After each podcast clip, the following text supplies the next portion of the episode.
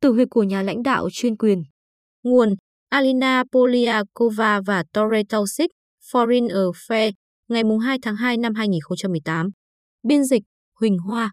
Bản quyền thuộc về dự án nghiên cứu quốc tế. Cuộc cạnh tranh giữa các cường quốc đã trở lại. Nga và Trung Quốc, hai cường quốc được lèo lái bởi các nhà lãnh đạo chuyên quyền, đang tích cực thử thách độ bền của trật tự quốc tế khi phương Tây dường như đang thoái trào. Tổng thống Nga Vladimir Putin không hề bối rối vì những cuộc cấm vận của phương Tây, không chỉ dẫn dắt một chiến dịch tung tin giả mạo ở các nước dân chủ phương Tây để lũng đoạn các cuộc bầu cử quan trọng, mà còn tiếp tục duy trì sự chiếm đóng của Nga ở bán đảo Crimea và vùng Donbass ở miền đông Ukraine. Trong khi đó, Chủ tịch Trung Quốc Tập Cận Bình đang khai triển sức mạnh quân sự của Trung Quốc ra Biển Đông và sức mạnh kinh tế trên khắp châu Mỹ Latin, châu Phi và châu Á. Cả hai quốc gia này đều tìm cách tác động tới các nhà nước dân chủ thông qua việc sử dụng sức mạnh bén. Nhận biết tầm với của Nga và Trung Quốc đang mở rộng, chính phủ của ông Trump đã có quyết định đúng đắn khi nhìn nhận hai quốc gia này là những đối thủ cạnh tranh của Mỹ trong bản chiến lược an ninh quốc gia và chiến lược quốc phòng quốc gia mới công bố gần đây. Lần đầu tiên kể từ ngày 11 tháng 9 năm 2001, cuộc cạnh tranh giữa các cường quốc chứ không phải là chủ nghĩa khủng bố toàn cầu, được coi là ưu tiên số một của an ninh quốc gia Hoa Kỳ. Dường như không có biện pháp hiệu quả nào để kiểm soát những tham vọng ngày càng lớn của Putin và Tập. Tuy nhiên, cả hai nhà lãnh đạo này có thể đang thực hiện một lỗi lầm chiến lược. Họ đang đặt cược tương lai và triển vọng quốc tế của đất nước họ vào một chỗ, chính bản thân họ. Trong suốt sự thống trị của mình, Putin và Tập đã có những bước đi nhằm củng cố quyền kiểm soát cá nhân của họ đối với quyền lực.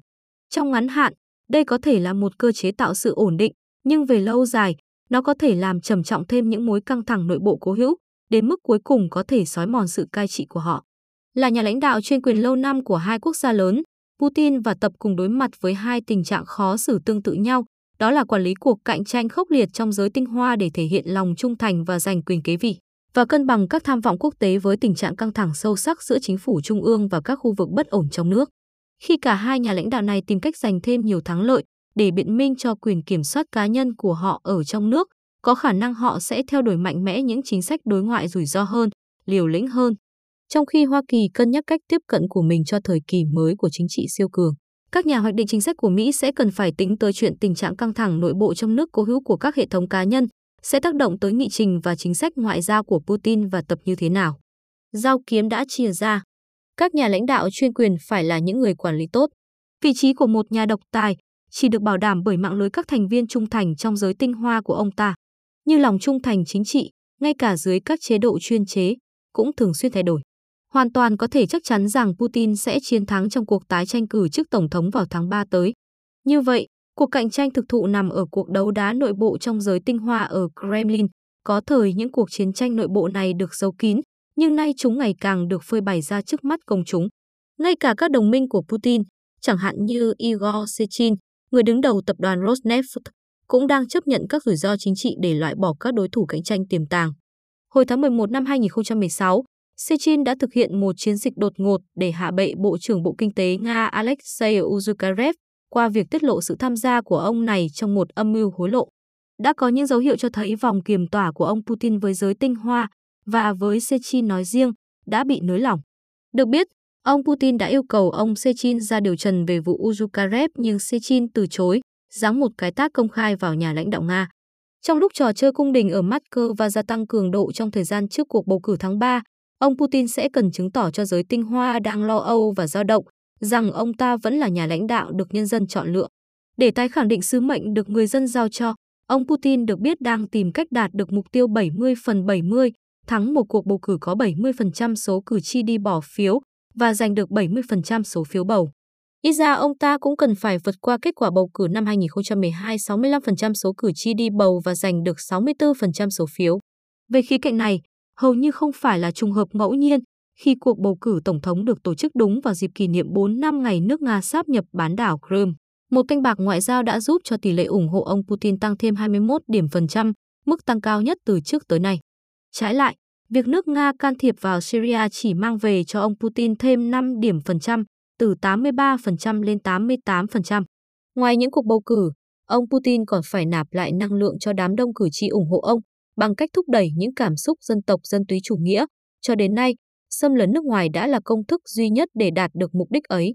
Không giống như nước Nga của ông Putin, cuộc cạnh tranh trong giới tinh hoa Trung Quốc bị thu gọn trong hệ thống độc đảng đã được thiết chế hóa.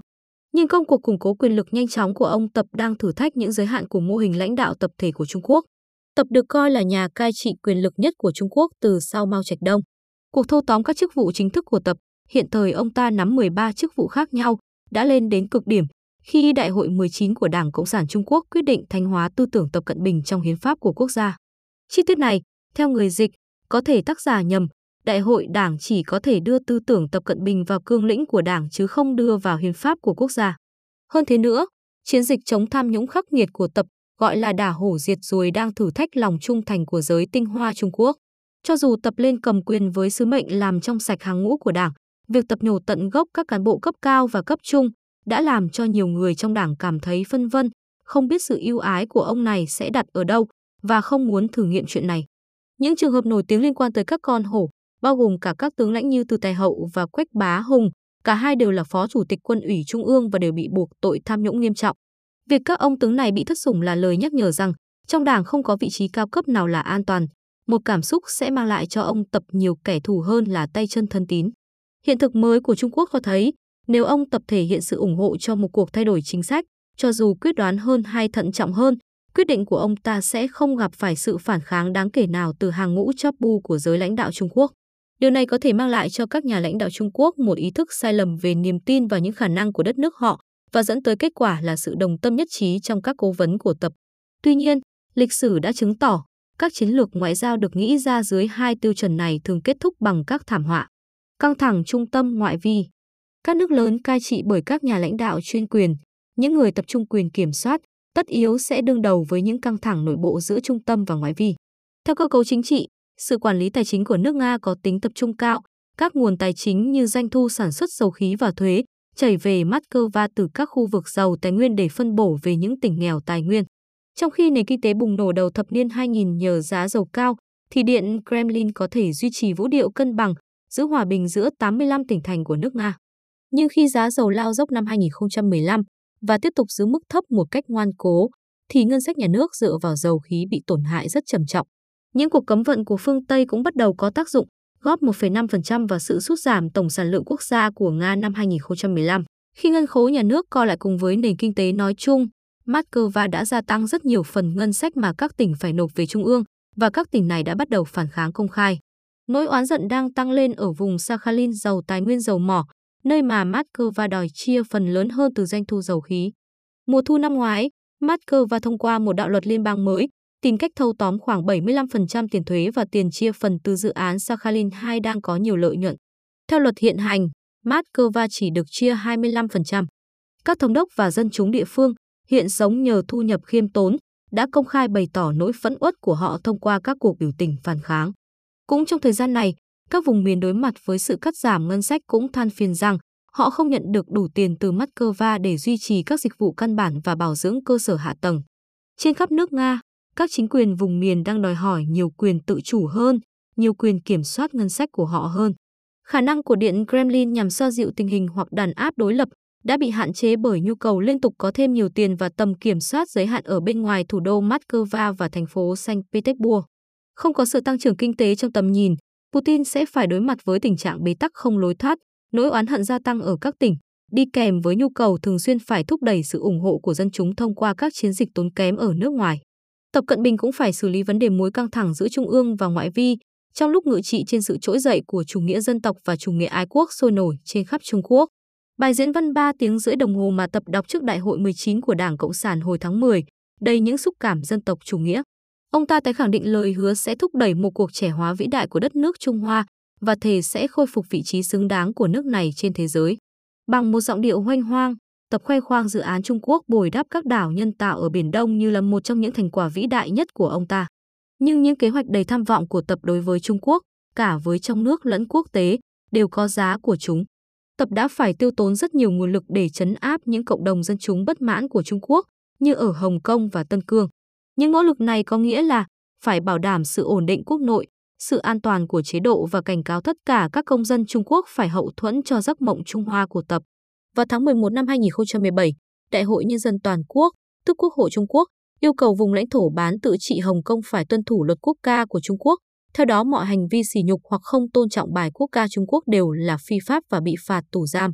Hành động này có lẽ là một phản ứng chống lại những người biểu tình không phục tùng ở Hồng Kông, những người đã từng la ó khi bài quốc ca Trung Quốc được cất lên trong các trận đấu bóng đá gần đây. Có thời là hình mẫu cho một nước Trung Quốc cởi mở và phồn vinh, khả năng của Hồng Kông trong việc chống chọi với hệ thống chuyên chế ngày càng lớn tới của Trung Quốc đang phai mờ dần. Ở tỉnh Tân Cương phía Tây Bắc, Tập đã thực thi sự giám sát hà khắc và áp bức của cảnh sát đối với toàn bộ khối dân duy ngô nhĩ thiểu số. Trong khi Bắc Kinh tuyên bố rằng những biện pháp này là nhằm xử lý mối đe dọa khủng bố, những quan hệ căng thẳng cũng nhắm tới nỗi oán hận đang gia tăng trong cộng đồng dân chúng địa phương đối với chính quyền trung ương. Sự bất đồng nội bộ đặt Đảng Cộng sản Trung Quốc vào vị trí khó khăn. Một mặt, ông tập nhắm tăng cường tính chính danh nội bộ của ông ta thông qua những lời kêu gọi dân tộc chủ nghĩa, trong khi mặt khác, ông tìm cách tái bảo đảm cho các lân bang đang lo ngại rằng đất nước ông mong muốn hòa bình và hợp tác.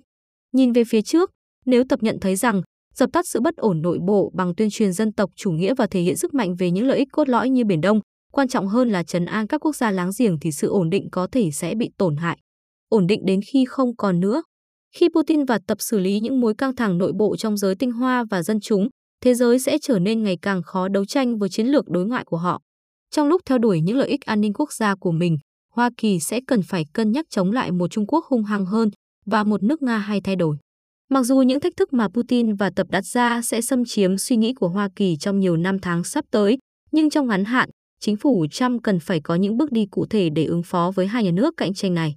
Cuộc can thiệp của Putin vào Ukraine và Syria dường như bất ngờ với chính quyền Obama và hậu quả là phản ứng của Hoa Kỳ diễn ra chậm chạp và thận trọng. Cần phải phản ứng nhanh và quyết liệt hơn đối với những cuộc can thiệp của Nga trong tương lai.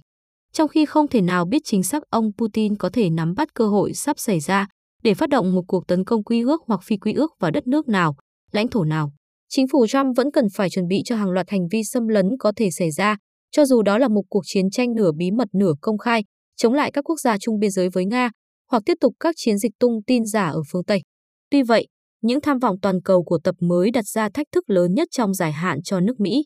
Trung Quốc có được lợi thế thời gian, năng lực quân sự và kinh tế của Trung Quốc đang gia tăng tương đối so với Hoa Kỳ. Vì vậy, chính phủ Trump ngay bây giờ nên tận dụng lợi thế hiện có.